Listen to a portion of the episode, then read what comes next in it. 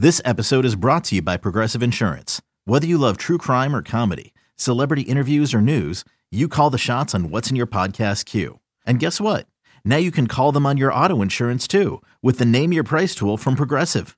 It works just the way it sounds. You tell Progressive how much you want to pay for car insurance, and they'll show you coverage options that fit your budget. Get your quote today at progressive.com to join the over 28 million drivers who trust Progressive. Progressive Casualty Insurance Company and Affiliates. Price and coverage match limited by state law. Good pressure defense by Milwaukee now. Durant fires and hits! With the shot clock running down, he hits from downtown. Four-point lead for the Nets. It's BetQL Daily with Joe Ostrowski on the BetQL Audio Network. Not only did KD score 49 points playing all 48 minutes last night, in the second half alone, he scored or assisted on 49 points in the second half. Scored 49 points in the game. Cuz contested shots all night did not matter. Wow, the great greatness was on display last night. We got one game, and that's all we needed. Uh, let's check in with um, Reed Wallach. This is Ostrowski and Ranji, by the way, on BetQL Daily. At Reed Wallach on Twitter, content producer for BetQL. You can find his work, betql.co. We'll find out uh, the latest uh, stuff that content that is up on betql.co from Reed. But Reed is the number one Nets fan in the world, and he was in the house last night. You know, Reed, yeah, I got people like Net- Knicks fans working on the show, like Dylan Burns is ripping on Nets fans all year. We've gone over that. We don't even need to address that. But just as an observer, like you guys represented last night. You could even tell on TNT. I don't think it was them boosting anything because even the commentators, Marv was talking about it. That place was rocking. How's your voice? Uh, how's it sound? It's a little hoarse for sure. I was I was definitely screaming. I was up there screaming, jumping around all night last night. It it felt like like a, a crazy night out with like the boys. Like go out, you come back home, and you immediately like recap everything that happened. Like the second I walked in the door, immediately got my laptop, watched the whole like NBA 10 minute highlights, watched that Durant shot 50 times on my Instagram. I mean, it was an all-time playoff performance, and it was crazy to be in the stands for that and witness such greatness. So, where were you as far as um, you know your your emotions at the end of the second half? You know, you're starting the third. At one point, they're down 17. Are are you feeling, and is the building feeling like, okay, I guess this is over? Yeah, it was definitely it was it was dark. It was it was not great, but I did have a sliver of hope because Milwaukee's offense still wasn't right. They're still settling for pull-up jumpers. They're not running coherent offense. And the Nets shot four of 20 in the first quarter. So I was thinking to myself, all right, if you just stay close, just stay at arm's length. And 16, it was a little further than I was hoping for. But I said, just get it to like six or eight heading into the fourth. Because late game offense, give me Kevin Durant over whatever Milwaukee's going to run. I think that if they could just cut it to six or eight, they'll be there at the end. And I think it was six or eight at the end of the third. And Durant at the end of the third, you saw was really, he just decided, I'm not going to miss anymore. I'm going to take this game over. And then he willed us all the way to the end. So I was somewhat optimistic heading into the second half. But yeah, it was, everyone around me was pretty down. There was not, there was, it was definitely flat yeah. in the arena for sure. My, uh, my favorite Reed Wallach tweet of the night, Barclay Center. I'm inside of you. like, oh God, I like it. I like it. Uh, th- does any part of you look at? I, I mean, it's got to be euphoria right now, but also like, yes, everything that you needed, you got it. So Kevin Durant to to complete the comeback, what Kevin Durant did, an all-time performance. Um, Harden gutting it out. You could make the case that he should not have been on the court, but hey, the Bucks didn't want to take advantage. I would have attacked him all night. The guy couldn't move, and his name is James Harden. Like his defense hasn't improved that much over the last couple of years. But did you think you'd need 27 to just slip by from Jeff Green? No, I me a bunch of my Nets buddies, we count we said before the game, how many points do the Nets need to win the game? What is the number? And we said need 110 to have a chance. And I, Mhm. they finished with 114. So we were pretty close there. But, I mean, what is Mike Budenholzer doing during the, these games? How are you not going at James Harden every time? There were Mhm. a handful of times down the stretch where Jrue Holiday went right by him. The Nets were playing five on four. I mean, Harden was standing back at half court, basically like a like Peyton Manning on his, you know, in Denver, sitting in the pocket, just trying to rifle passes towards the rim. I mean, what are the Bucks doing not attacking James Harden at will? And then keeping Jrue Holiday on Harden, who didn't drive past anyone all night. I mean, if you're in Milwaukee, that is uh, that is a all-time collapse to let the Nets have a 3-2 series lead now and play one. You know, you play to win one now with two games, and we could talk about how the Nets should approach the rest of the series.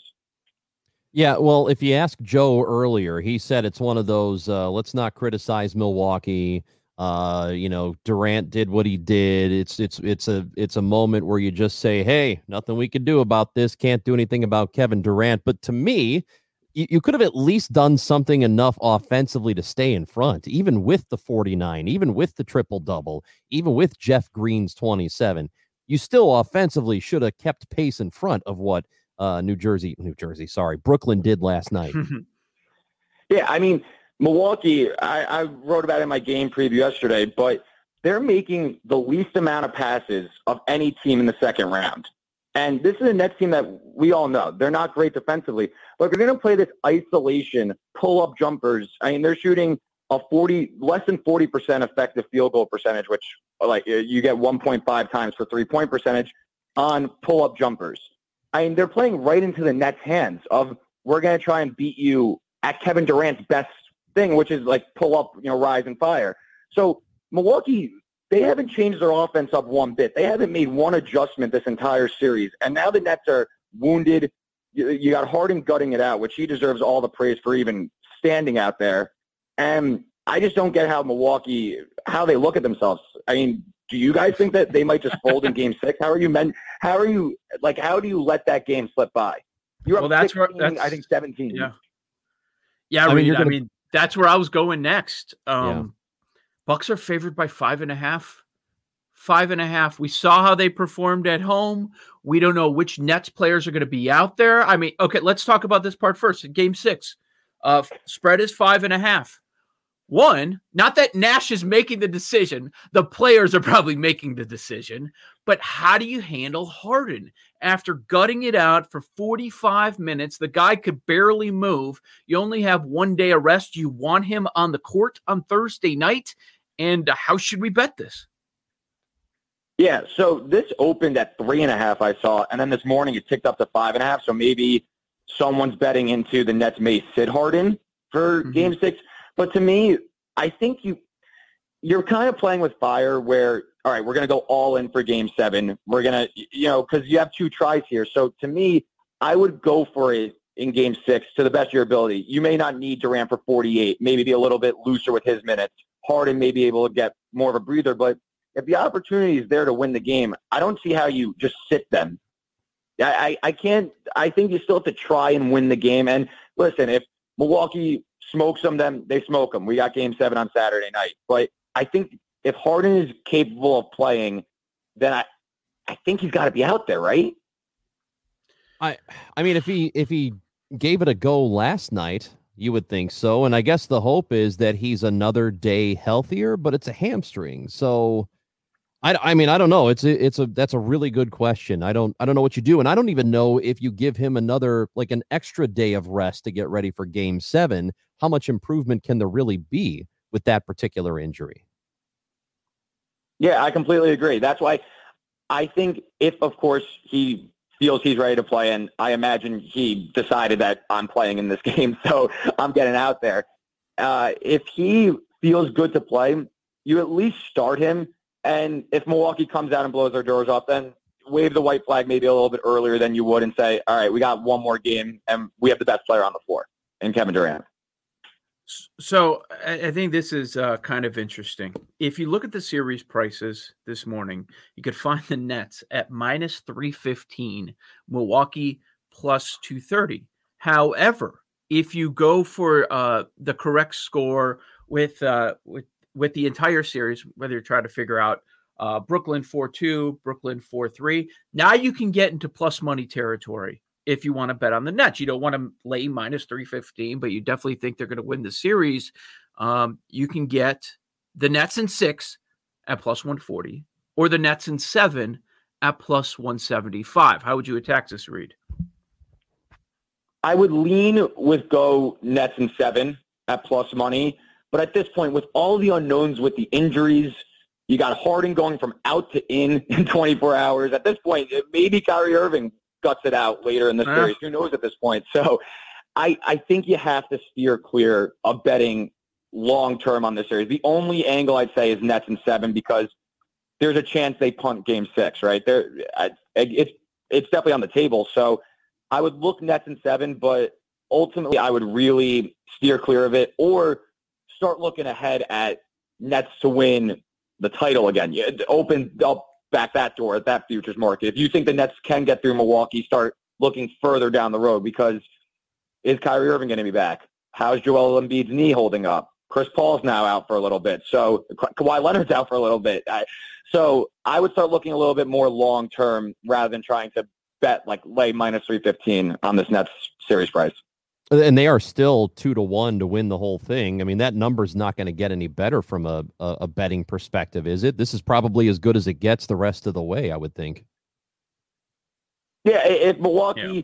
wins game six and this goes to seven, I would still lean the Nets in a game seven because, again, we've seen this Milwaukee team time and time again fail to make adjustments, fail to close out games, and fail to show up in the big moments. So maybe you could get a better price heading into a game seven for the Nets to win the title. I know they dropped like three to one or plus 350 yesterday yeah. ahead of game five.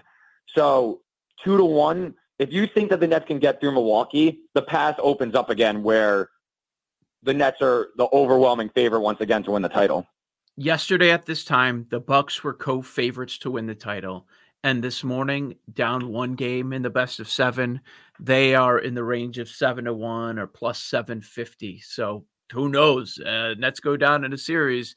Uh, I guess you could get a, a better price there with Reed Wallach. Uh, one more question, Reed. We've got, I mean, just 30 seconds.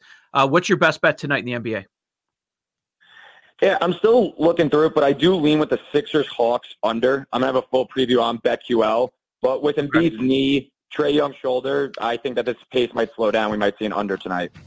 Excellent. BetQL.co at Reed Wallach on Twitter. Congrats on the win last night and what looks to be an Eastern Conference final performance. We appreciate Reed Wallach checking in. Coming up next on BetQL Daily, today's MLB card. Half in the afternoon, half this evening. We'll tell you how to make some money on it. We were on fire yesterday. Ostrowski and Ranji on the BetQL network.